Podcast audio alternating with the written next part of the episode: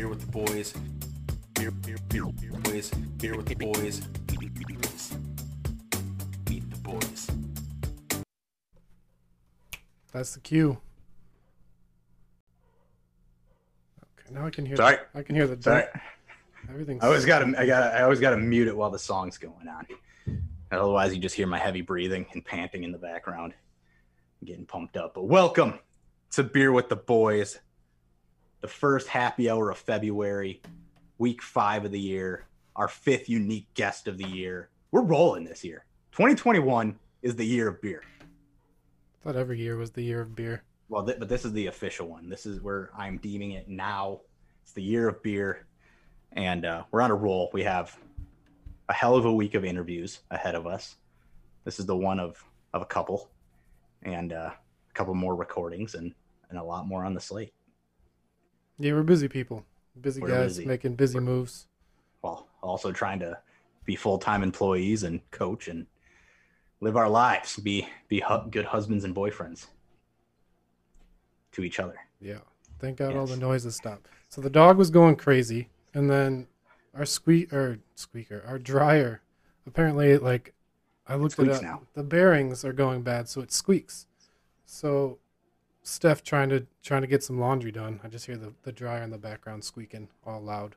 Okay. So now it's under control now. Hopefully there's no Hell, no more noises coming from upstairs. So hell of a household you have over Let's there. see what's going. It's just been a, a wild ride today, and I spent like an hour trying to fix a printer that I didn't get anywhere with. So Well, even better. they're here and we get to do some fun stuff before we can call it a day.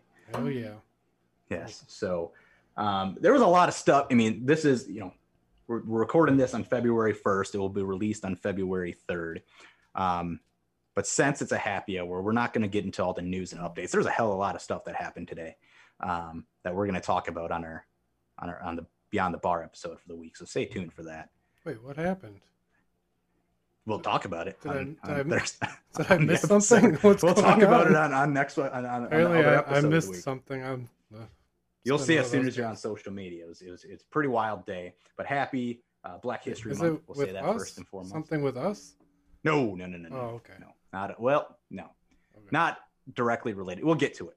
All right. Okay, we'll get to it on another show. We'll talk uh, uh, to our to our guest here. We won't leave him hanging any longer. We are very excited about this uh, this guest, all the way from Texas. This man has lived seems like seven different lives. He has has failed and succeeded and failed and succeeded, and we'll talk about that a multitude of times. And uh, and just uh, just a really great friend that uh, that that we're we're happy to reconnect with here. So uh, on this week's happy hour, we bring on Mr. Dan Eck. How the hell are you? Hey guys, I'm doing really, really well. It's really good to see you guys. And thank you for uh, emphasizing the, the word failure several times in my introduction. I really appreciate that. No, and we will we, we will get to that point at some point during this interview, but uh but a good sort of inside joke uh, amongst us. Um, but you, as I said, you have lived a multitude of lives and and and and, and very successful in, in a lot of different things. But I think instead of just butchering all that kind of stuff, why don't you kind of just give your your what, what where you've been and, and and where you are, what you do, and Yeah, sure, absolutely. Um, well, I I went to a little college in Wisconsin, not Lakeland. I went to Beloit College, and not knowing what to do with a degree in archaeology, I went to law school, as one you know did back in the late '90s.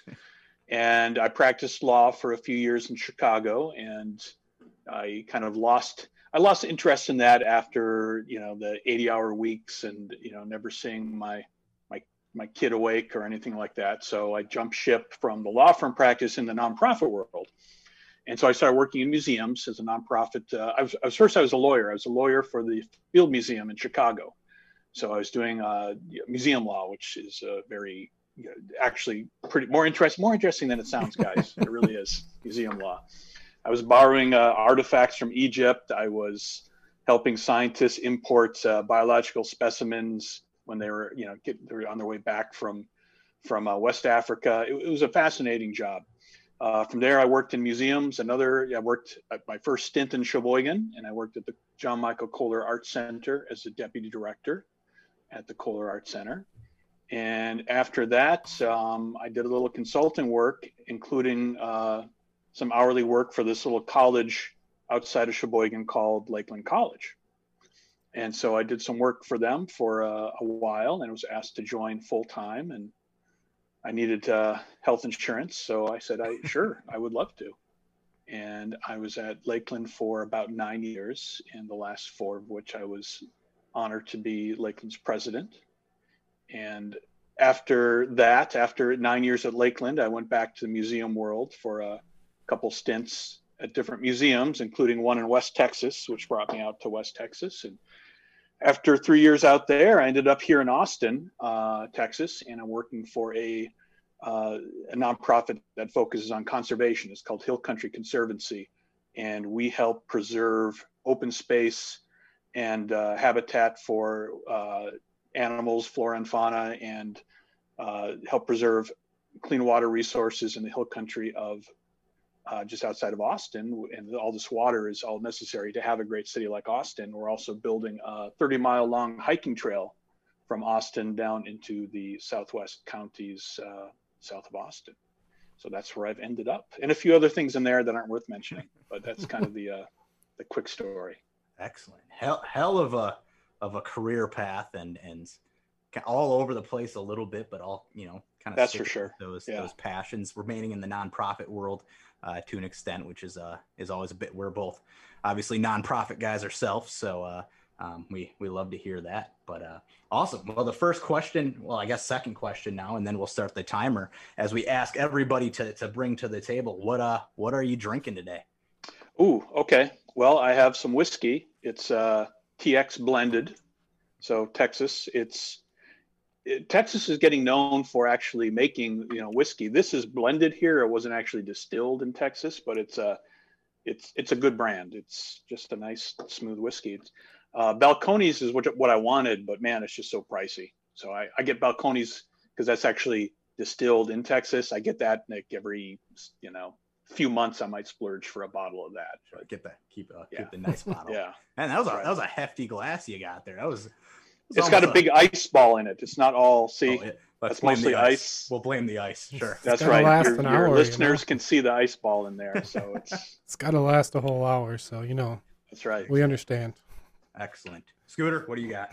um, so this was one of my favorites that I just I picked up a while ago. So just picked up, not um, but it's a Rebel Distillers collection of bourbon whiskey from I'm not sure where. Always do oh, from Kentucky. Um, so it's actually a cool bottle because it's the new liquor store that opened up by by by, by Bayshore. Um, apparently they got to go and take like the like the owners of the store went down there to Kentucky to try barrels and they got to select this one. It got bottled and was only sold in that store. So the dude talked me into it and it's delicious. So and the cool bottle is important. Yeah, I told him. Sucker that's what I told marketing him. and labeling. Like I like to pick it by what bottle's the coolest. He's like, Mm-mm, "You're doing it wrong, man." and he explained it to me and ran me through like 50 different whiskeys and bourbons. I was like, "All right, you, I'm gonna trust you." So went with his recommendation. Guy. This is the guy. So, and I am on for one more week water during this. Mm. I tomorrow is my official last day of the whole 30 and I can have alcohol again. And I will say, whiskey is the only thing that I'm really actually craving, is just being able to pour a glass of whiskey. And uh, I will look forward to doing that at 12:01 a.m. on Wednesday morning.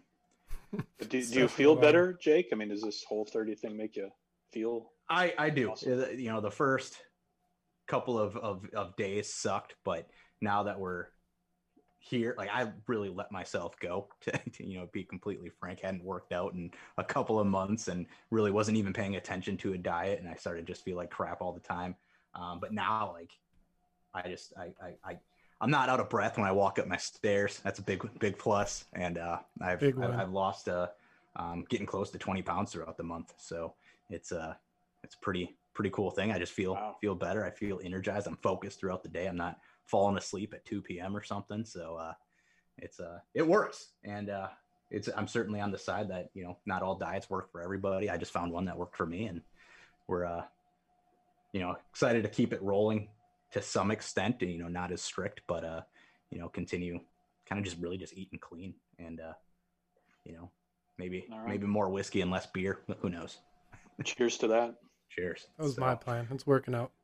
there you go. So, um, all right, clock is, is, is started here, and and you know uh, how we like to get started with the shotgun start. Um, three things that you have uh, you have done new, or three things that you plan to do new in the you know, not so distant future here. Uh, be that a, a food that you're trying, a new drink, a book, movie, whatever it might be. All right. Well, to continue your theme, I I resumed running since we moved to Austin, so it's relatively new. We moved here in December, and we were living out in Midland. There's just nowhere, you know. Christine would run all the time, you know. I mean, she's that's just what she does. Yeah. But I didn't like running on the streets. But now here we've got these trails, so I started trail running again. So I've been back out running, you know, two three times a week, which feels great. Um, very slow, but it's fun. Um, what else? we are being a i guess well i want to learn a musical instrument i've been struggling with that for years so i am going to get serious about the harmonica Oh, and so Ooh. i you know picked up a, a book and i picked up a you know reasonably priced harmonica because i camp a lot and it's portable so Not a not an all gold one or anything. no, yeah, yeah. So yeah, uh, you know, uh, also just going with the Texas theme, you know, it goes with the beard and the cowboy hat, and Sure. I figured the harmonica was a natural next step. Harmonica or fiddle. It's one of the two. Or fiddle, Yeah. yes, exactly. There's there's actually a violin school around the corner from us, and I could actually I could actually do that. Uh, three things. Well, the third thing I'm really going to try to do hard is I'm going to try to balance out work and life with this gig this time. Uh, I have a tendency to let work kind of overwhelm the life side of things. So I'm trying to I'm trying to do a lot of reading on that so I can figure out I don't know if it's a balance or if it's a synthesis or something, but I'm going to do that better this time. I keep saying that, but this time I will. Excellent. Hey, got to speak it into existence, and uh, it'll it'll work out. Excellent. Three three great things are there. I love it. And maybe we can talk you into the into the fiddle, so Yeah. we can we can get you playing on the podcast one day. So we just need to we start our band. We got a fiddle guy. So we're good Yeah. to play in Texas. Now we can have a band in Texas. yes. Well, you know, that's that's how the song goes. You, you want to play in the band, you got to have you got to have a fiddle in the band, I think is the lyrics. Oh yeah. Yeah. Who's? So you know, before we get too far though, I was just having a flashback. Uh oh. Seriously, this just popped into my mind. Uh oh. I don't remember when this was. This yeah, this is Lakeland. But Uh-oh. you guys did some sort of video, some sort of vlog. Didn't you guys do some YouTube show or something from the wrestling room or the warehouse that the wrestling room is in or something Oh like yeah, that? um, a little bit like Zach Rogers, who is sort of the assistant coach and also a student, would uh, would start interviewing the wrestlers throughout that, and we were typically the the two that were on there as the most entertaining of the bunch, and then they had the uh, like how well do you know your pra- or your roommate challenge between us two. I had that a couple times. It's funny I just remember you. I just have this vision of I don't know if it was one or both of you sitting in this storage room, you know, with these old metal desks laying around. Like, you know. That actually just popped up on my memories when I watched it. That was embarrassing. That's. Almost no beers at that time. Goofy looking dude sitting by a desk. Good times. Asking the wor- the worst questions possible. Like, what do you do for the for a normal day in college? Well, you know, I go to class and then I wrestle. Yeah. That's about it. Class and eat lunch and wrestle and Right. Go to the cafeteria. Well, that'll be on the uh, extras on the uh, Blu-ray edition. there you go. those we'll find for those. your Beer with the Boys Blu-ray. Excellent. Oh, Blu-ray, that'd be exciting. Yeah, I don't know. I don't know what. Nobody does that anymore. no, I almost said DVD, but then you know, laser disc. Maybe we'll go with the laser disc. jeez, They'll, they'll make a comeback. takes me back. Just like right, I'm derailing your show. Oh no, you're fine. so we encourage it. We encourage this kind of conversation. Makes it more fun. Um, but I have my first question for you. Is you're a man of nonprofit. How the hell have you done that for like a majority of your professional career? Because I've been in nonprofit for my professional career, and it's been like, oh, I don't know, The almost six years of it. yeah. Um, and let me tell you, I, I've learned the the fun parts and the the not so fun parts of working for a nonprofit. So I want to know how you've done it for so long. Wow, that's a. I guess there's two components to that. I'm going to say there's the the skill set component, and then there's the, I don't know if you'll call it the, the, the mental component. I think the skill set component is I came at it as kind of a second career. You know, I've been a lawyer, and I wasn't a. I started out as a trial lawyer because that's what everybody on t- you see on TV. You know, it's exciting and fast paced and dramatic, and that's everything that trial law is not. uh, at least at the large firm practice, it's very slow and boring, and and you work hard to make rich people richer. Um, so I moved into transactional law, which is more about contracts and intellectual property and labor law and all these things that companies have in the background that make all these things that make a company run. And so as I got to know more about that, I, I think I, I developed a skill set that in the nonprofit world, these nonprofits were looking for. They were looking for people that could, you know, kind of run the unsexy part of the nonprofit. Um, after I left the Field Museum and I went to the Kohler Art Center, I was a deputy director for administration. So I took care of budgets and finance and human resources and IT and the grounds, you know, all this stuff that's basically transactional. And uh, so that was kind of the that was the skill set that a lot of nonprofits were looking for because they could always find the program people. They could find the curator, you know, they could find the social worker, um, and then sometimes you can find the art person or the social worker who has a business background, but sometimes you can't. So I I like to tell people I can bring that skill set to your nonprofit and I can still respect the mission. I won't turn you into a for-profit business, but I'll use those tools to help the for help the nonprofit mission further along. And the, you know, then there's the I guess the second part of it is the mentality. It's you know the nonprofit world is I don't know it's weird um, and you you you meet some interesting people. Um, don't know how to say it other than that. So it, it takes a different type of stamina than the for-profit world because it always feels like you're, you know, ten dollars short and two months behind schedule and understaffed.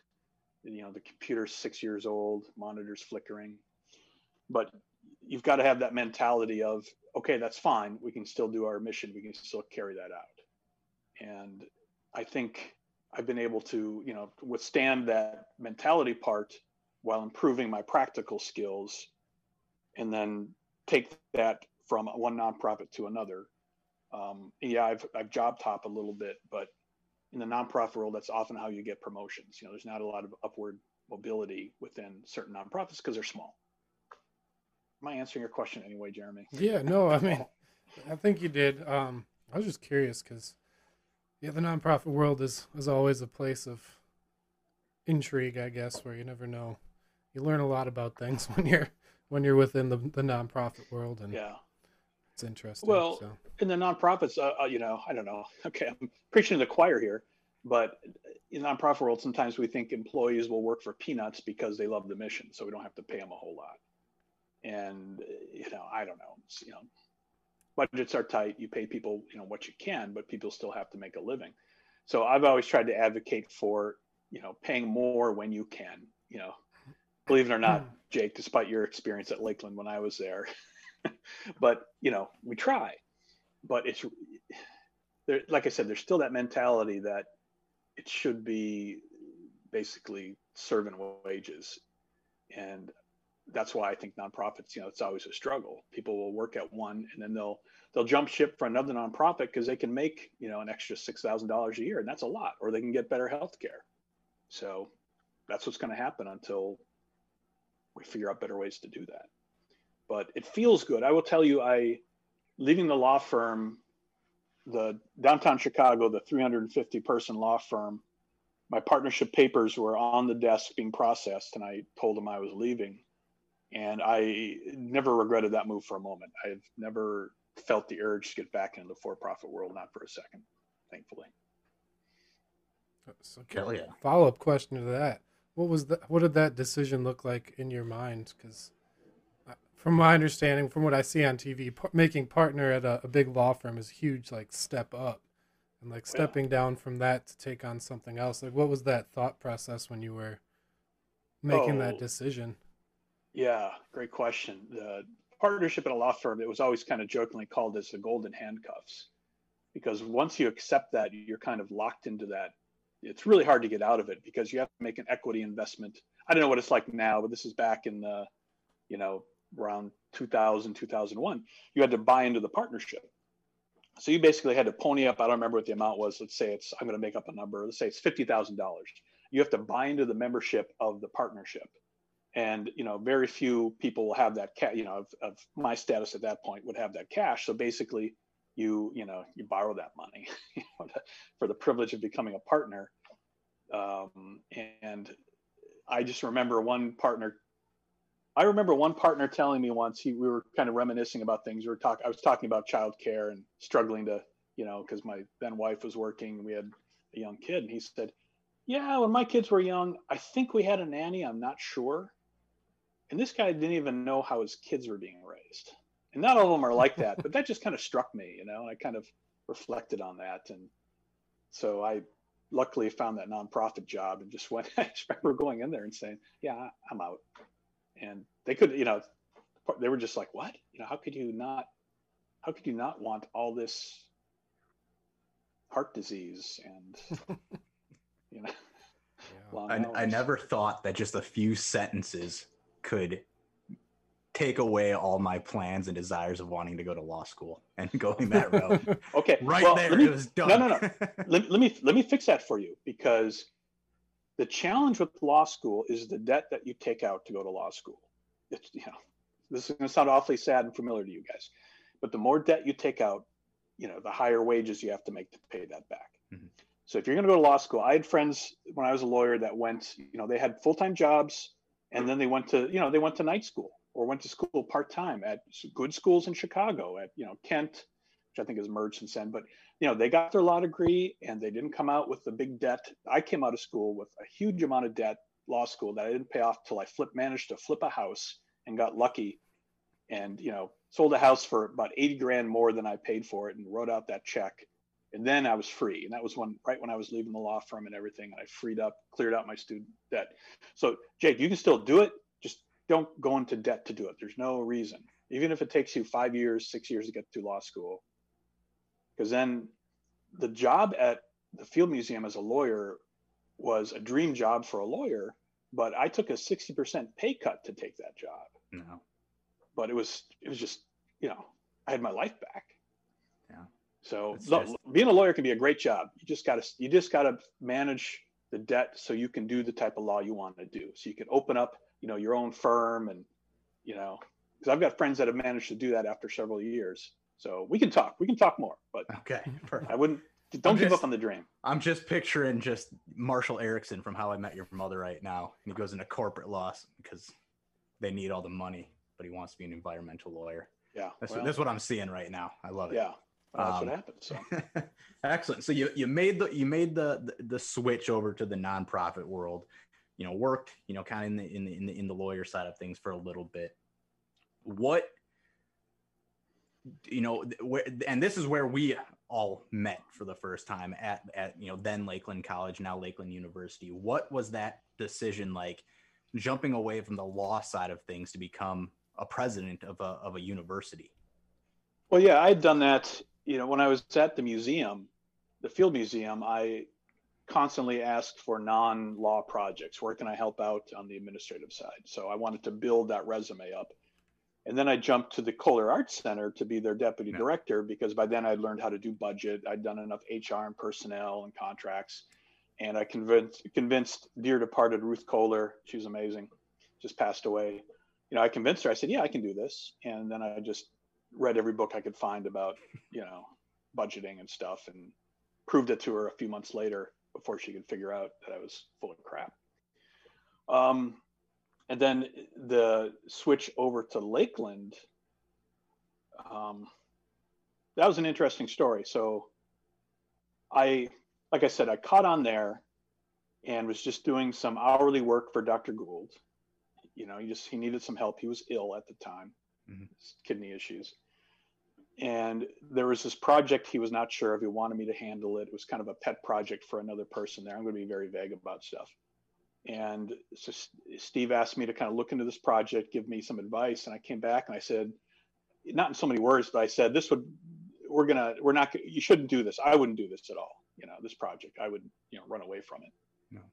And so he grilled me, Steve grilled me about it and decided not to do that project. And I, you know, immediately received the enmity of that, of that vice president.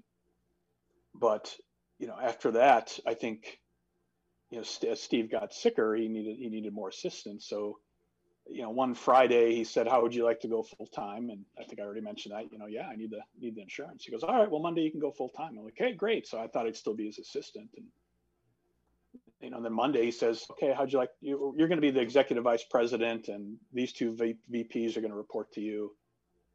And I said, "Oh, okay." I didn't know who any of these people were, so they brought me. Steve brings me to this staff meeting, you know, his leadership team meeting, and they're all looking at me like, "Who's this guy?" And I didn't know what the hell I was doing there either.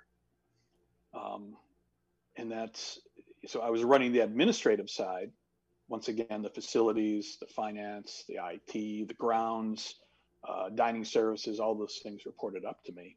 And once again, I just pretended to know what I was doing until you know, I could figure it out. And you know, I had I had good people, you know, there. I mean, you know, Mark Wagner, come on. I mean, how can you not Legend. Yeah. love Mark Wagner and and so that's how I ended up in that role. Um, and then I became president after that. No drama whatsoever, no story to tell there at all. So Dang, no breaking news story for us. Oh. No. oh. well, other than you know, I you know, I, I enjoyed working for Dr. Gould, and you know, he retired, and there was a change, and I left. I took another job in the nonprofit world, and I left on a Friday, and got a call over the weekend, and I said, okay, I'll come back for, I'll come back for two weeks. So I extended my started my new job for two weeks just to help stabilize things, and that turned into four years as the Mhm. president. Crazy, Not a bad phone crazy call. times, crazy rem- times. I remember the tweets we had back and forth about it was like the Marvel universe or something. No idea what those were. You remember those? Yes. So I, I remember that. I- Yeah, it was and, and that was our very first interaction as far as i can recall it was and and i guess this is, can be an, a question that i was going to ask is we as a group of wrestlers and probably a few zetas i don't even know who was all there but but jeremy and i were were in the the campus center just arguing between marvel and dc and which comic books universe was better. And we people know we're marvel. We're team marvel all the way. You know dc has its you know has its moments Yeah. but marvel is night and day better. And you just come out of nowhere. I don't think we have not met you before. I don't even know if we knew who you were when you Probably came up to us and said and like just joined in on the conversation jumping on marvel. And i don't even think you introduced yourself you just walked away and someone said yeah that was that was president that's a new guy. Like. "Okay." No, I didn't have the highest profile there before I became president. Um, but you, you know what I what I would explain to to a lot of you young uns is I had kids your age. You know.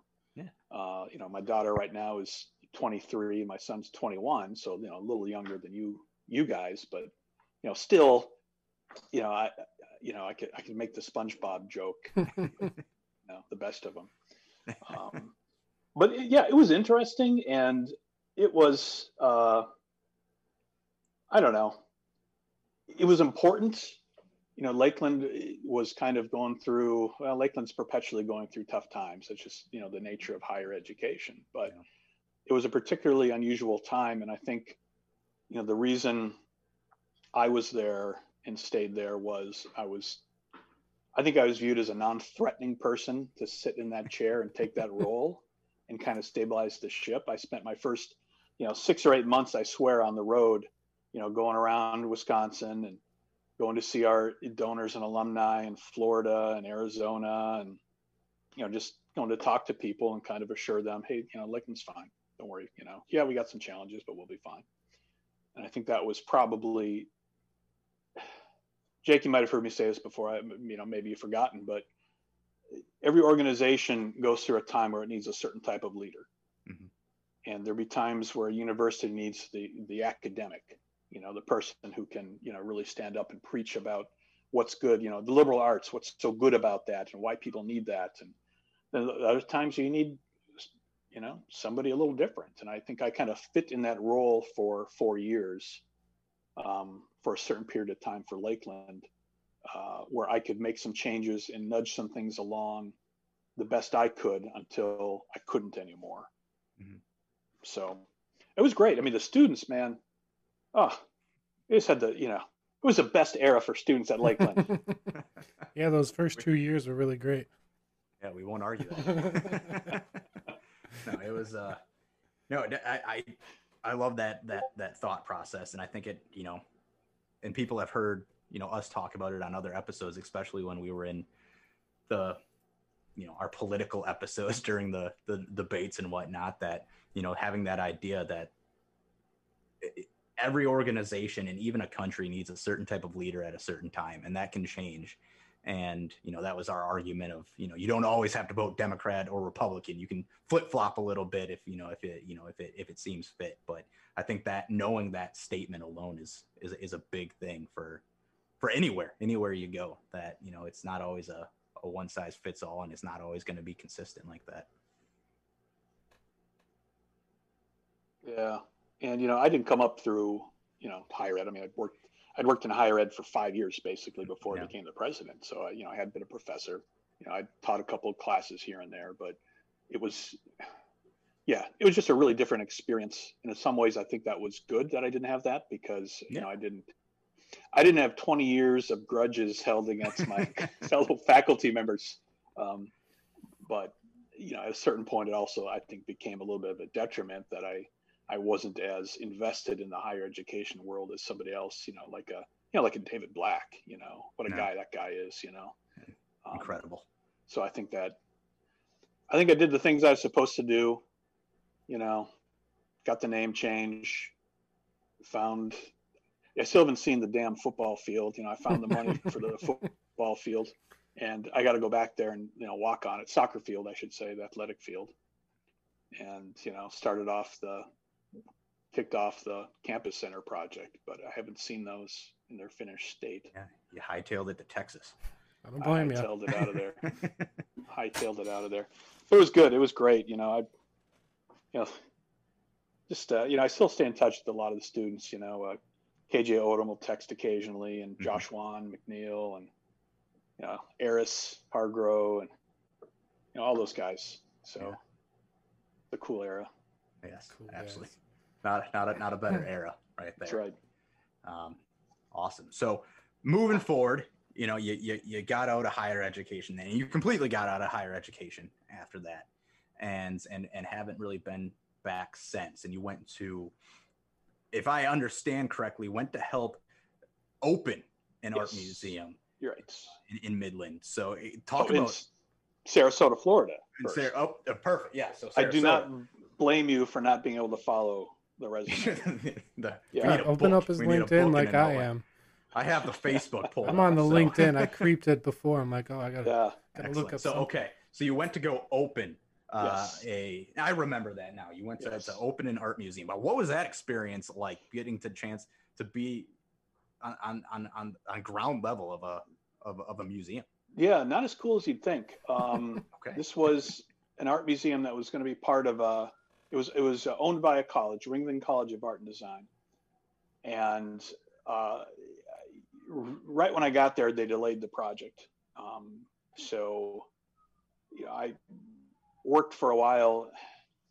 I love the people, love the school. Museum's now finally open, but I was there for almost two years and then left and then it finally opened up about two years after i left and it was supposed to open that first year i was there and so i did all this work you know set up the you know kind of a it's probably all been you know thrown away since i left but you know i created a budget multi-year budget plan and a staffing plan to take it from four employees up to 20 some employees and accreditation process and kind of built all this infrastructure for it. And you know then i you know it took me probably about six months. And then i basically had nothing to do. So I took a lot of webinars and, you know, we did some educational programs for about a year and the project kept getting extended, the deadline for a number of reasons. So I finally, I got a call from a guy I knew up in Wisconsin. He had been up in Wisconsin. He said, there's this museum out in West Texas.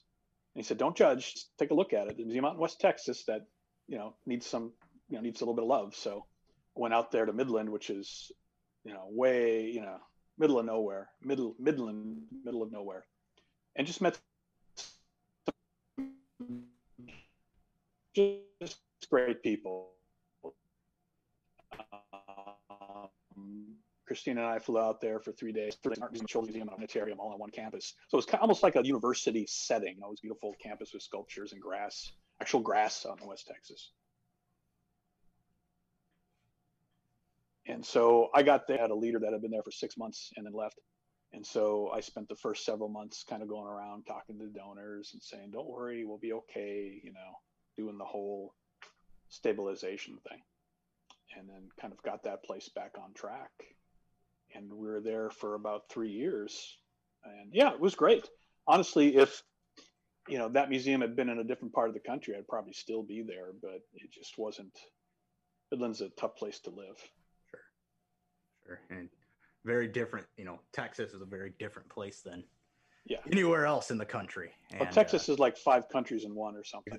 It's just it's just insane. it's its own country right All right, there. I'm gonna I'm gonna be mad if I don't ask this, but have you seen the movie Friday Night Lights?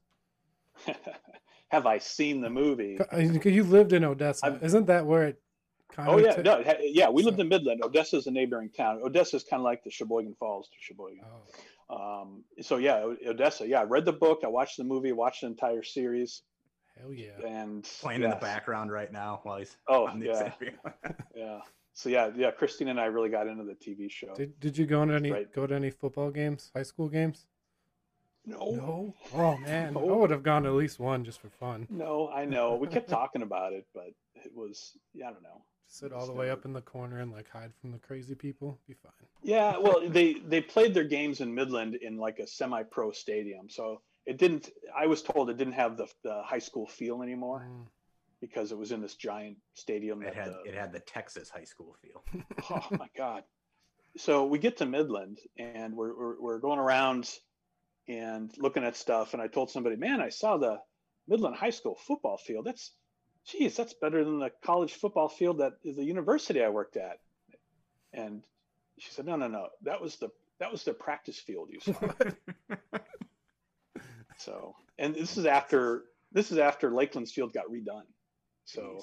the practice Jeez. field at Midland High School would put most D three schools to shame. it's those. I mean, I, I've never been to one, but you just see those on TV or pictures of those high school fields. Oh, it's absolutely nuts. insane. It It's is a- nuts. Whole different animal down there. God forbid you want to have a classroom with less than thirty five students, or you want you know new computers or something like that. Don't even Yeah. Nope. you know. Football. football. You know. All right, but I do have a more serious question. Um, and it's something that I've been trying to focus on more for myself, like with coaching and just life in general. Um, is like your mindset and something that you've mentioned a, a lot um, in your professional career is that you've convinced people you can do something and then you you kind of learn it afterwards or um, something along those lines. Um, so I just want to know like how you co- like how do you have that confidence to be like, yeah, I, c- I'm- I know how to do this, and might not The necessarily confidence to know that you are going to learn. yeah, the confidence to know that you don't know, but you will know. Wow. Yeah. Well, Good question. Yeah, that is a really good question. And this is something I, I've talked to I've talked to my daughter about this when it comes, you know, down to, to looking for jobs and interviewing. Men and in particular white men are extraordinarily confident mediocrity. We can be very average and we're confident we're the best in the world because that's how we've been kind of raised and told, you know, that's I hate to say it, but you know, and I, you know, I'm a, I benefit from that. I benefit from the privileges I've had of an extremely middle class upbringing and being, uh, having the good fortune to choose my parents, you know, carefully to be brought up middle class and Midwest and a male and a white male.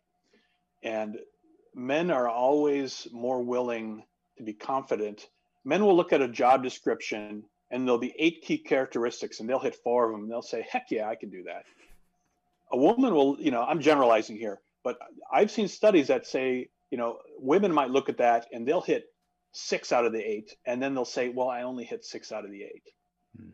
But the average white guy is just so, I don't know, enamored with his own being born on second or third base that he thinks he can do that. So I try to be sensitive about that too, because I don't want to, you know, further that mythos. But then again, I'll look at something and I'll say, yeah, I can figure that out. You know, I may not be the smartest guy in the room, but I know smart people and I know where the books are and I know what I don't know. And I'm willing to learn the things that I don't know. And so I've said this in job interviews. The worst thing you can do in a job interview is fake your way through a topic that you don't know because somebody in that room is probably going to know something about that. You'll sound like an idiot. Yeah. So I will say things flat out like, no, you know, that's an area I could learn, but yeah, I'm looking forward to learning that. I can do that. I've learned other things and I'll explain some things, you know, I've learned in the past how I've been a quick study and been able to, you know, learn a different industry over time because I'm willing to accept help. So I show that, you know, and it's, and it's true, you know, I, I'm willing to accept help. I'm willing to have people, you know, guide me and to the point where I can know enough to make the decisions. So in the leadership roles I've had, I have I have to be in a position to make a decision for the organization. That doesn't mean I make it on my own.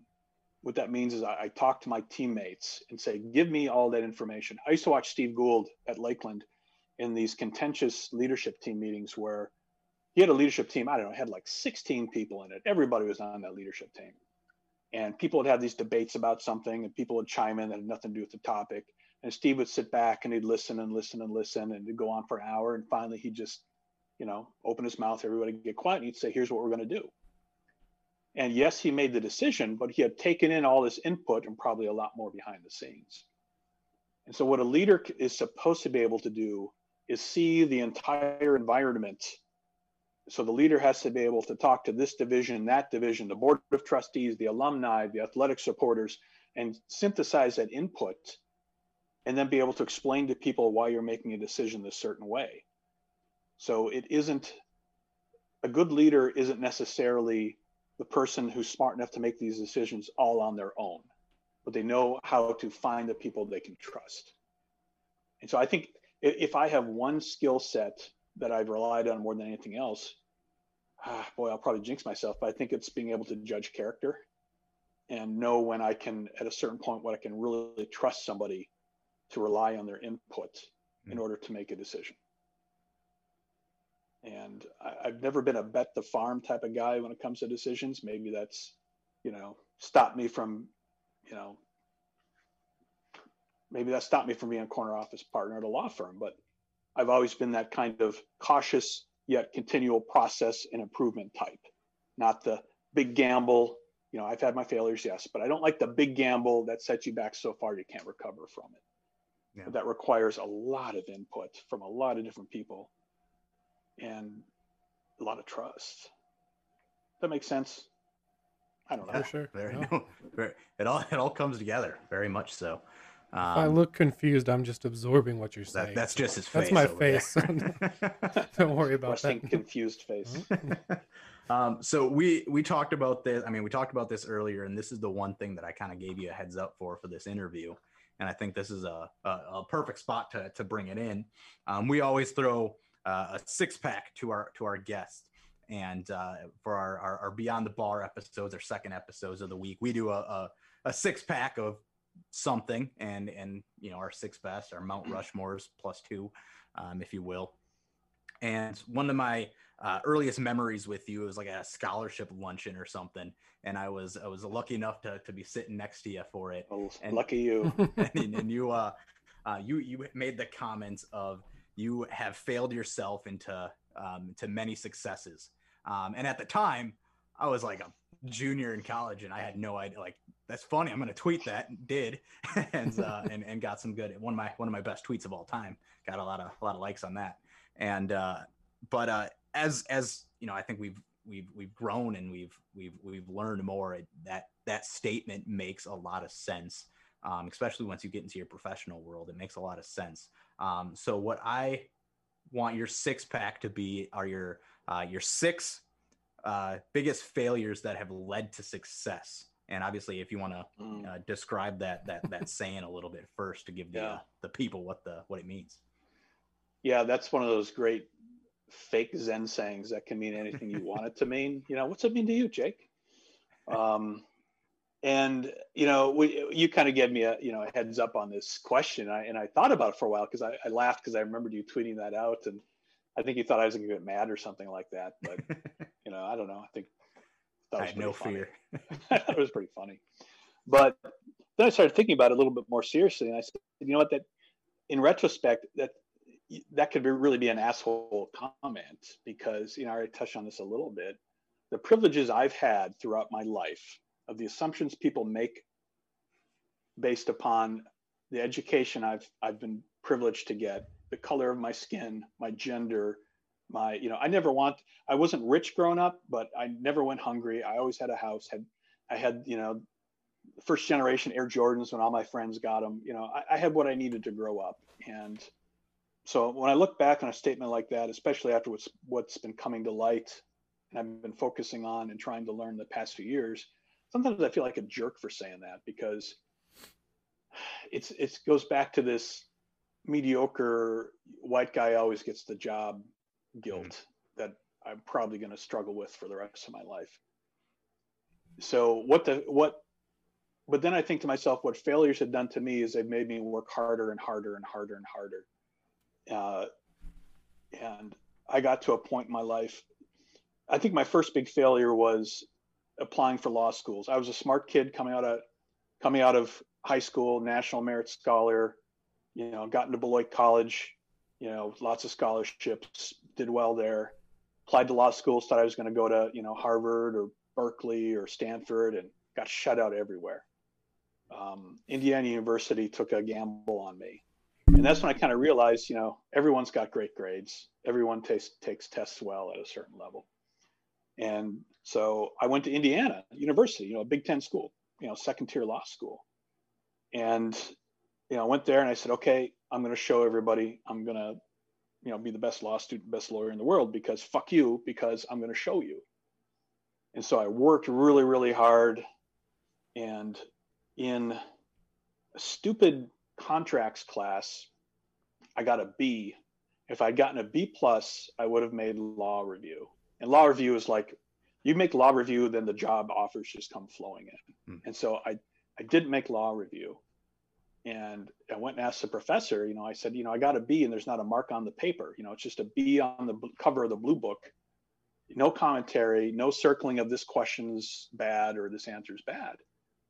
He looked at it. He, he didn't know who I was, you know, it's a class of 150 students or whatever. And he just goes, well, probably was a B exam. So, you know, so, uh, you know, I, I view that as a huge failure that I didn't make law review because the people, my peers, the people I was studying with and kind of associating with in law school, they're all like, oh, we're on law review. You know, we're the smart people. We're going to get jobs. And so that motivated me even harder. And you get into this law, this job process where you're looking for the law firm job. You know, you all want the fancy New York or Chicago or Indianapolis or Indiana job. And so I started applying for those jobs. I had 10 interviews lined up with big law firms in Chicago. I got nine rejections, you know, immediately. Like day after I get back, they they must have put it in the mail the same day. And so my 10th interview was with this law firm in Chicago and interviewing partner was down at IU. And he goes, well, why do you want to work at Lord Bissell? And I told him, I said, well, this is my 10th and last interview at a large law firm and I've tried to be eager. You know, I've tried to be, you know, professional and aloof, and I'm not quite sure what's working. But here's what I know: I will work harder than anybody else at that law firm, and I, but I'm just not sure how enthusiastic to be about this interview process. So he just kind of sits back and he goes, "Well, this is interesting." He goes, "Just be as enthusiastic as you want." And so I honestly said this: I said, "I want the damn job."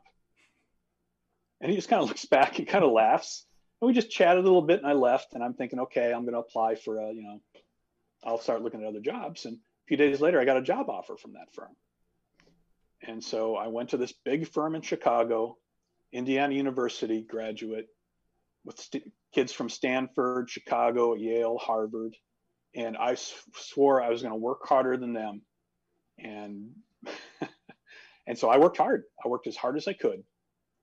And it still wasn't enough, you know, because I didn't have that pedigree and it just pissed me off. And it just made me work even harder and harder. That's probably why I ended up leaving because I was so burnt out after six years I just couldn't leave it all on the floor. But it was just, I just couldn't believe that, you know, it just, that people, you know, there was this other tier that I couldn't make, Yeah. you know, that I just couldn't get into. And it just frustrated me.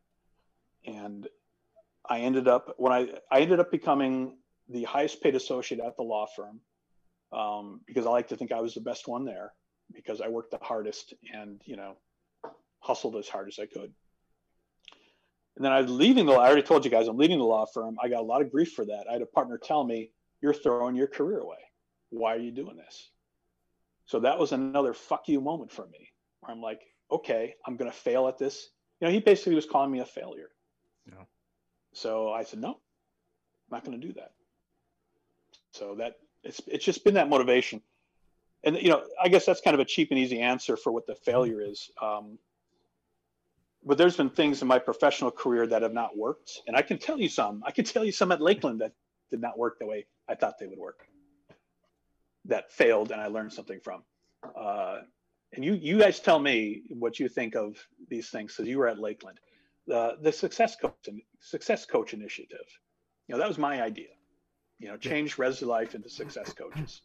Um, And in my yeah, opinion, it was a failure. grad. Oh, not for me. I wouldn't have graduated college without Whitney as my success coach. I was, I was beat up. Well, she was awesome. Yeah. So I mean, maybe it was. Well, but yeah. Anyways, I, I thought it was a good one. Like I honestly, like wholeheartedly, don't believe I would have graduated if I didn't have that kind of support there. I think I think it was it was one of those situations like I think a lot of things that in any small school for that matter um, is it was a very and it still is a very good resource for those who take advantage of it. Yeah. And if you're not going to take advantage of it, you're not going to get those those benefits. We both we were in Whitney's office multiple times a day, Yeah. every day. of course we got the we got the benefit of it, but if you were someone that, you know, wasn't we knew people that never talked to their success coach and, you know, we don't know how much their success coach might have been reaching out to them. They're not going to have the, that, you know, the, that same resource and that, that, you know, that same success with it. Yeah, I just don't think it, it ever morphed into kind of what I had hoped. Sure. Um, it had a lot of it had a lot of institutional resistance to the concept Mhm. from all angles. Um, there were some faculty who didn't like it. There was, you know, administrative staff that didn't like it because it wasn't the usual, you know, res life, you know, model. Um, and so I, I kind of feel like I got talked into watering it down somewhat from what I, from the models that I had seen at other schools. But that was also a combination of, you know, boy, we did not have many resources when I got there at all, you know. So it was kind of what do you pay for? You know, how can we accomplish all the things that we need to accomplish with, you know, only with the resources we have. with the budget for, you know, six people in a department when you could probably use 12, but that's the nonprofit world. Um, but you know, I don't know. I kind of feel like um, I kind of feel like my time at Lakeland, the longer I was there, the more I let myself get talked out of making changes that I thought would have been good for the for the school. And you know, I thought the name change and the restructuring of the schools, that's all been kind of redone like four times, I think, since I've left. You know, all the you know, I can't even keep track of you know which dean and you know which school, which departments in which school anymore but like I said, I think the longer I was there, I got worn down. Um, you know, and I think people were kind of change fatigued. Uh, Yeah. Lakeland had not changed in you know 14 years. You know, Steve Gould was a huge innovator, and he became president, and you know I think things got a little locked into place, and then he became ill, and things got more locked into place, and uh, there was this young, you know, this kind of middle group of faculty there that are still there, and they're just amazing. You know, the Paul Pickarts and the Brian Franks and the April Arvins and Hell yeah. You know some of the newer ones that come on board. Uh, you know, Brittany Meinert and boy, this graphic design professor started right before. I, you know, there's you know the Josh Cutneys. You know, there's this there's this group of uh, you know just real student directed broad thinkers that I was trying to kind of get them a voice, you know, on the faculty. And there were some faculty there that had been there a long time, you know, you know, love the students, great relationships with the students, but you know, they were just kind of like, this is what we do. This is what Lakeland is. This is what we do. People can like us and come here or not, which I'm sure makes your day great, Jake. when People, yeah. you know, take that approach. come here or not, you know, like it or not. So I, I think in some ways, you know, a failure would have been, uh, you know, I guess I probably didn't build the alliances and, and I don't know, coalitions I needed to do to kind of push some further change that I had on my mind. And then at a certain point, I said, you know what? It's been a good run. I'm going to go, you know, while things are good. Go to go to Sarasota. go to Sarasota. You know, kids are graduating from high school. You know, I didn't have to stay in Sheboygan anymore. But you know, yeah, you, there's always a little bit of a hindsight saying what would have been different if I had, you know, maybe taken a slightly different approach. Yeah. But then again, I'm not sure I was a higher ed guy to begin with. Well, you helped I us thi- I get a think that- wrestling room, so that's cool. Yes. What's that? You helped us get a wrestling room, so that was pretty sweet. Oh, I couldn't believe who was coaching. Was that Daron? That was Yeah. Back in the day. Yeah, I couldn't believe he wanted it. That was one of the first big decisions I made there. He's like, "We want this room." I'm like, "Really?" You could have We given that this- guy like We want this garage. Put a mat in it. could have given that guy Yeah. a dirty cave, and he would have been happy with it. so. Just we want something where we don't have to roll the mats up at the end of every season. Um, but yeah, I don't know. I think I, I don't know if I had six things in there, but no, I think that's that's good. And in in in, in the spot about Lakeland there, I think those comments can can bring to the forefront, and, and I think it goes with any institution, most institutions, whether it be higher ed or something else, that even you know the guy that is or or, or girl that is top you know quote unquote at the the top of the food chain there that president or or, or leader it- there's a lot more than just getting in that room and making decisions and and making those changes there's a lot more that goes into that and and and um you know the you know you you told me this um when i when i started working at lakeland and you know you knowing that my you know career path that you know at one point i hope is uh is to become a university president is I know you and Romaine Johnson wanted my job from day one. Yes. So, and, and, and I think one of the, the best pieces of advice that you gave me is being a president takes like, it's, it's a great job, but it takes a lot of sort of humility and, and just being able to in one ear and out the other, because a lot of people are not going to like what you have to say or what you're going to doing. A lot of people are, but 50% are not going to like it and they're going to, Mhm. they're going to comment about it. So you have to be able to just take that on the chin and, and move on Yeah. a lot of times. Well, and that's a challenge anytime you change a job.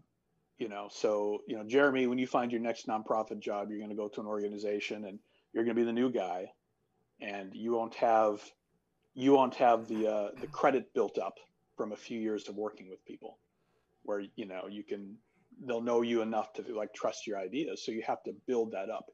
Anytime you change a job, you get this short little window, this honeymoon window of you know, oh, new, we'll be nice to them. You know, it doesn't matter if you're the leader or if you're leader of a department or, you know, a, you know, someone on the program floor. You get this little window of time, but then after that, it's kind of like you got to earn, you got to earn any credits you can. And I don't think I had enough credits at Lakeland. I, I expended them in the first like two years with all those budget cuts we had to go through at the time. And you remember we bought out some faculty members and Hmm. some of them were super grateful for that, which made my day, you know, because they could retire and take a you know buyout package and get health insurance. But um, yeah, that was. I did have the I did have an idea back then. This is back then. I wanted an esports team. Here we Oh, are. that's- I couldn't get anybody to even talk about it. Because you didn't have a Yeah. Mon Green on your side, so That's exactly right. It didn't. Ha- it, that's exactly right. So that was a great move. And I'm by the way, I'm a huge Beth Borgen fan. Um, Absolutely. She's incredible. Absolutely incredible. Yeah. She's I mean, it's only been officially a month today that she's been the president, but she is Yeah. um, I'm I'm very excited to see how you know how her her uh her her, run at president is uh, Yeah. continues. Um, it's been great so far. Yeah, great pick. Great Yes. pick. 'cause she was she was uh, assistant VP of development or advancement when I was there, and then when uh, the VP left, I'm thinking, oh crap, I gotta, you know, what am I gonna do here? And she comes to my office and she goes, I want the job. And so I said, oh, you know, and she she was, you know, she's just so well organized. I said, okay, tell you what, how about six month interim? That'll be, you know, let's see how it goes. After about a month, I was like, okay, this is Yeah. not going to get any better than this. So that was a, you know, bless her, you know, for a super easy decision. Yes. Um, yeah, but she's great. she's she's awesome. So, um, Jeremy, you have any other questions here? Yeah. Um, my last question, because sitting here creeping your LinkedIn for like the fifteenth time today, and just the list of things that are on here. Um, I, I just want to know, like, what what has been like one of the most memorable moments of your professional career, and like, at like what point did you kind of realize that you belonged in a nonprofit world rather than like a corporate law world or a different lawyer position like that. Hmm. It's my favorite question to ask people is what's your favorite moment from something that you do? Yeah. Wow. That's a real, that's a, yeah, man, you ask good questions. Well, I- I'm going to, that. I'm going to answer a slightly different question. I'm going to fair. answer the most impactful professional moment. That's even that works for me too. and that was when I got home from work when I was at the law firm in Chicago, and I took the train home out to the suburbs. I got home, and it was like 11:05 p.m. And I got home, and I walked in my daughter's room. She was about a year old, and I realized I had not seen her awake the entire week because I had left before she got up, and got home when she was in bed. And that was my first kid, and that's when I decided this just is not worth it you know it's just there's there's nothing you know no corner office or lincoln park brownstone cool house that i could get someday was going to be worth that. And i'll never ever forget that moment you know in that bedroom seeing her there just asleep again you know? I still kind of tear up a little bit when i think of that. But you know professionally that was probably the most so i said then and there i said i'm, I'm gone. And i made myself a plan and a year later i was out. Out- it took me a year to get out of the law firm but you know i was i was gone i was out. And i think the time where i realized i was i belonged in the nonprofit world you know it was shortly after i got to the field museum. And i was just you know working my tail off trying to prove myself there. And i'd been there i think you know 10 months and they had the employee appreciation banquet. And they gave me the employee of the year award. And i was just like totally befuddled because you know i'd been there like you know been there a year. And i got it and then some other people they gave out three other ones. People had been there like you know 10 years and they told me that i got it because you know i just came there and just tried to help every single way shape and form i could. And they don't often see that with people coming from the for-profit world. And the fact that they kind of recognize that really made me understand that okay you know i was doing these you know i was doing all these things like fixing their you know they had these education programming contracts that were like 17 pages. I cut it down to like a page and a half that anybody could read in english you know instead of this 13 page contract and i was just trying to make things easier for them to do their jobs. And they were just so grateful that i was like I, I didn't feel like i'd ever been thanked before for anything i had done professionally. And that's that's you know you know i haven't done the client facing stuff you know like you guys face clients you know you face human beings. I never really done that in my job you know i faced judges and angry rich people that were paying my salary so that was the first time i ever felt like i was actually helping people. And believe it or not you guys get that all the time. You guys get that every day. And i hope at some point you step back and you think okay as crazy as that was as tiring as that was I actually helped somebody today. I didn't just bump the stock price of the bank holding company up an eighth of a point. And you guys will move on from your nonprofit jobs at some point, but man, find another one and just tell them you can do it. Just say, "Oh yeah, I can do this," and you'll figure it out. Do it. Just do it. I love it. I thought of one last question. I promise this is the last one for me. Okay. So, Um, what is one piece of advice you would give to one someone like one someone entering the nonprofit world for the first time, or two someone looking for that next opportunity in the nonprofit world? Well, I'm going to relate this to a debate I had at Lakeland about the nonprofit management program at Lakeland. Um, my advice to people is get real world experience, whether it's for profit or not, because it's all transferable skills. You're a marketing person, learn how to. I learned, man, the boot camp of being in the for profit world, you will learn so much so quickly that you can transfer that stuff to the to the i mean in the for-profit world you learn so much so quickly to transfer that usefully to the nonprofit world and skill sets they desperately need. So if people have designs on a career in the nonprofit world sure maybe you want to be a counselor. That's great. That's very specialized. But if you don't have that type of spec you're not going to be a curator or a counselor. I always use those examples. Be a great graphic design person. Be a great accountant you know? Be a great uh, you know IT person, and then find the nonprofit place that needs your skill set, and grow from there because you've got that for-profit technical experience, and you'll then you know your passions there, and that'll take you a long ways.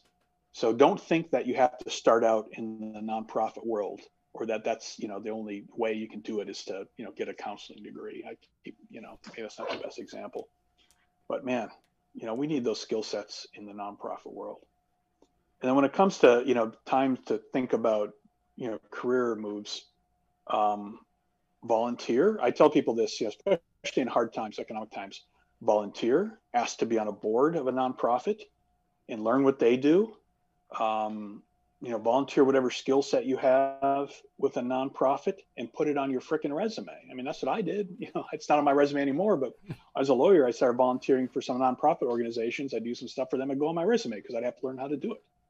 And so you can kind of build that skill set portfolio even if you're not getting paid to do it. Talk to people. If you see somebody who has a job you think's freaking awesome, call them up and just say, I think your job's freaking awesome. How'd you get it? They will talk, listen to me, you know, they'll talk your ear off about it. And it's happened to me before where I've done that. That's how I got basically how I got that job out in Midland. A guy remembered talking to me years ago and saying, Hey, you know, he'd be perfect for this. But you just got to call people and talk to them. Find those nonprofit jobs that you think are awesome and figure out how they got there. And you'll probably be number one surprised that it's not as complicated as you think. And number two, you're going to make yourself available and open for those opportunities as they come up because you're going to be on people's radar screens. Yeah. All right. My last, last, last question. I promise. This one's more of a fun one. Um, would you recommend we put beer with the boys on our resumes? Oh, absolutely. oh, of course. No, no doubt. I mean, having a yeah, you know, yeah, having a podcast. I mean, now that we have yeah, more appropriate would. title names of episodes, I think it, will be all right. No, you, you put just don't listen to the first five. just skip, skip those. Well, sure. Well, you, when you do that, you have to give them some sample episodes. Give them the episodes you're proud of, links to them. Mm-hmm. But no, you you know you say you know podcast beer with the boys, but then you explain what it is. You know, so yeah. it doesn't sound like you're just you know it's not like a you know drunken. Not just getting hammered and talking. It used yeah, to be, but exactly. it's a little more mature now. yeah, but no, I, yeah, I absolutely would and I got to get, man, I, I got all this awesome podcast equipment. Of course, it didn't work today, but it looks really awesome. Get, it looks great. Yeah, I mean, right? It looks great. but no, it's a skill. And the thing is, it's a skill set, man. You guys are churning out content on a on a calendar scheduled basis, and absolutely tout that. All right, it's going on the resume Good tonight. Done. Updating now. Done. Yeah. Um, so I have uh two more questions, but we save those to the end, the the fun ones to to leave the leave the show with. But before we get into to those, what uh what questions do you have for us? Oh man. Huh. This is when they find we find out that people everyone gets listen. shocked at it. Like this is an yeah. interview. You're supposed this is what to we find ask out. questions at the end. Okay. What's Wait. it gonna how much will you pay me not to turn your turn, turn you and Brandon in for skipping convo sessions? And revoking your degree. I listened to that podcast. Oh, uh, I I went to all my convocation. we, we we showed up. yeah, we were there. there some other debates about convo sessions while was there. That was interesting too. Um, well, What did Lakeland do for you guys? Oh, What did Lakeland do for you guys? Seriously. Question. that is a good question. Thank Um, you. go ahead. Do you want? I'll go. Go ahead. Um, for for me, I mean, I've I've I've talked about it on a few episodes here, you know, here and there in bits and pieces. But in all honestly, I think Lakeland truly helped me find myself um, as best as I as I as, as I can. I grew up middle of nowhere, only child, um, extremely in, in- incredibly shy. Like I would go to family Christmas and kind of sit in the corner and not even talk to my relatives, and uh, and let alone my cousins who were the same age as me. It's you know I'd talk to my parents and that was that was about it. And sure, I had my you know a few few friends and you know a few guys on the wrestling team that I would have connections with, but other than that, like there, I was never jumping on a stage and and talking or anything. I was in choir and I was in I was the only reason I was in the front row is because I was short and they needed to put me there. But I didn't. I was not the most electric person up on the stage. Um, but when I got to Lakeland, you know, it was in the very first like orientation presentation, and they used the cheesy words like you, you can like change who you are or something like that. You get to decide who you are from here on out. And I just took it personally. Like I went back to my dorm room. I, you know, made a Twitter and uh, you know did you know a, a bunch of other things and and just started like not worrying about anything else. Like I knew one person, two people at that school that you know I went to school with before, and otherwise I just you know went and got involved in things. I didn't think you know going into college that I would ever be in a fraternity.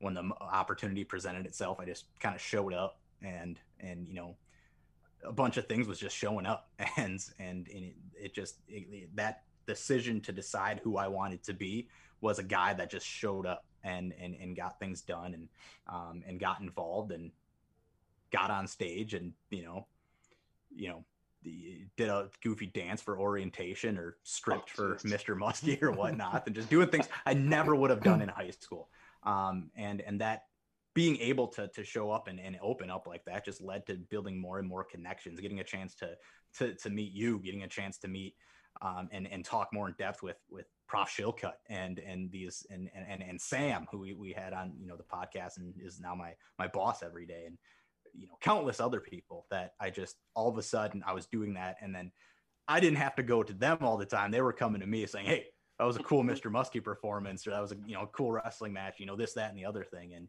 um, it just led to a lot of opportunities. So um, you know going into college, I by no means thought I would be working in college admissions, and in, by no means thought I'd be where I am today. But I wouldn't wouldn't change it for for a thing. And it really just it made me 100% who I am today, and and brought me it broke that shell, and uh, now I you know am the one that's uh, saying the toast at every family Christmas and Thanksgiving, and didn't get to do it this year, but I'm the one that they asked to do that. And when on my grandparents' 50th uh, wedding an- anniversary, they made me do the toast in front of the whole family and basically in front of a whole restaurant.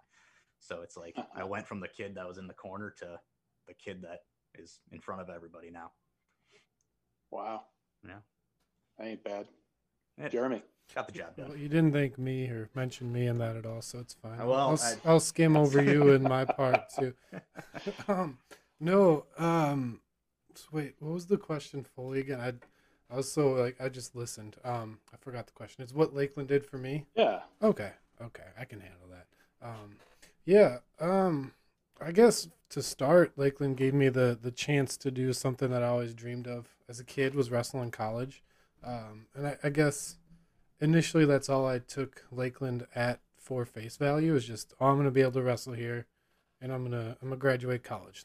Cool, awesome, can't wait for these four years to be done. Um, but it's like uh, like Andy Bernard said um, in the office is uh, too bad you don't know when the good day or the I forgot this quote. I, I wish fucked it up somebody would tell us when you're in the good old days before they've already passed or something like that. Boom, there it is. Thank you. Um, because that's kind of definitely what it felt like. Uh, like Lakeland gave me some of the best friends that I've ever had, and will probably ever have in, in my life. Um, and being a first generation college student, like my, neither of my parents went to any form of like uh, a four year college. They both went to like attended a community college for a certificate or two or something like that. Mhm.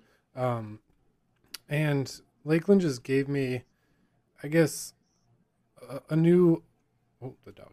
scared me. Um, gave me a new a new outlook on like just how the professional world works and how like life changes and I'm going for education because I want to be a biology teacher, but the damn praxis will kill, kick my butt every time in this in the writing portion, or I don't even know if they were trying to get more money out of me or whatever it was in that time. I missed it by a point each time. Like I passed every other one, missed the Mm. praxis by one point.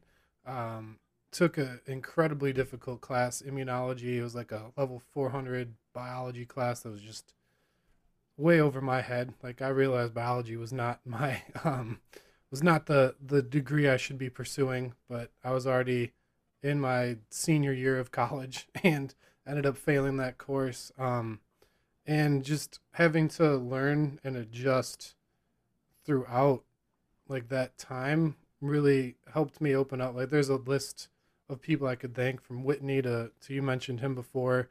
Um Paul Pickert, one of the great my favorite professor of all time at Lakeland. Like that dude he I don't know what Yeah, he saw in. I don't know what he saw in me, but he would always take the time out and like bring me into his office and like sit me down and be like, "Hey, we got to talk about like what's going on." Like another huge reason that I graduated from Lakeland, um, and I think just knowing like that support system is there because I went to a giant high school and like you had to claw and fight for every bit of support and extra help you can get because there's like 2,500 students at my high school. Like you, there's just not the like the faculty to support that. Um, but learning like that existed and like to really learn and utilize your the people that you relate to and the people that you can kind of find a home in i guess to where you can go you feel comfortable bringing like whatever situation's going on. Like if you ask whitney i i get, probably went to her with more problems than i, ever should have because she would just she would open doors she'd be like all right what's going on? And she would just sit there and listen every time and like no matter what the issue was she would just let me vent. And that's just a it's such a huge thing to to be able to do. And i don't think that any other i mean maybe some smaller universities kind of have that same feel but like i knew i wouldn't have made it at at a niu or anything like that like northern illinois or anything like that because it's just too big of a school. And lakeland kind of just i think really helped form or mold my brain into thinking that like okay maybe you didn't have the best grades but you learned a damn lot while you're like struggling through those certain situations and that's what's going to set you apart from 4.0 uw madison students applying to the same job and i think that was huge for me because it's definitely carried me along this far so Learned how to So- grind. learned how Yeah. learn the grind So what are you going to do, Jeremy? What are you going to do next then? What's, Um, what's next? Damn, that's a loaded question. Um, I've been I've been contemplating what's next for probably a year and a half. Um, I honestly don't know. Um, I, I have some dream jobs. Um, a job that I'd really love to do and pursue, but is just extremely difficult, and I I haven't fully committed to wanting to be on that level of grind again. Um, is pursuing something like a brewmaster position. Like that that'd be my dream job. Just like Hmm. working in a brewery, making beer, doing that. I feel like I look I fit the part. My look fits it. um but I just love the science behind it and all of that and it's just such a hard way to go. Um but I think more realistically I it's something along in the nonprofit world, but um where I'm at it, it doesn't fit I guess my own mission statement. Um, so I'm trying to find a place that fits that, and I think that's more along like some sort of education lines where I'm working in a lower income community and just helping out like wherever I can, something along those lines. Sounds awesome. Let's do a show about. I had a friend once who she had this mentality that you you should have your own personal board of trustees. You know how a university has a board of trustees. Yeah. Everyone should have their own personal board of trustees, a circle of people that you period you sit down with three times a year and they kind of assess where you're at and they give you advice. And then you've got your own personal mission statement, your own personal value statement. You treat yourself like a nonprofit and you make your strategic plan. There's a good show for you guys. Sometime. Hell yeah! So you're on our board of trustees now. Um, welcome to. We'll we'll have our lawyer. Um, hopefully you now. Are you still practicing law? You could be our lawyer. Um, Well, So Do some bylaws. Draft up some bylaws. he'll be our, our lawyer now. That, that I'd like that. That'd be fun, Yeah. fun episode instead of the cross examination. The board of trustees. the board of trustees meeting.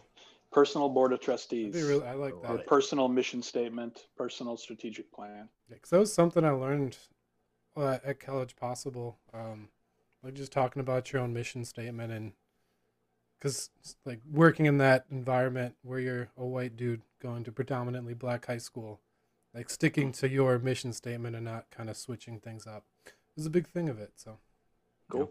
I like that. Awesome. Any other questions you have for us?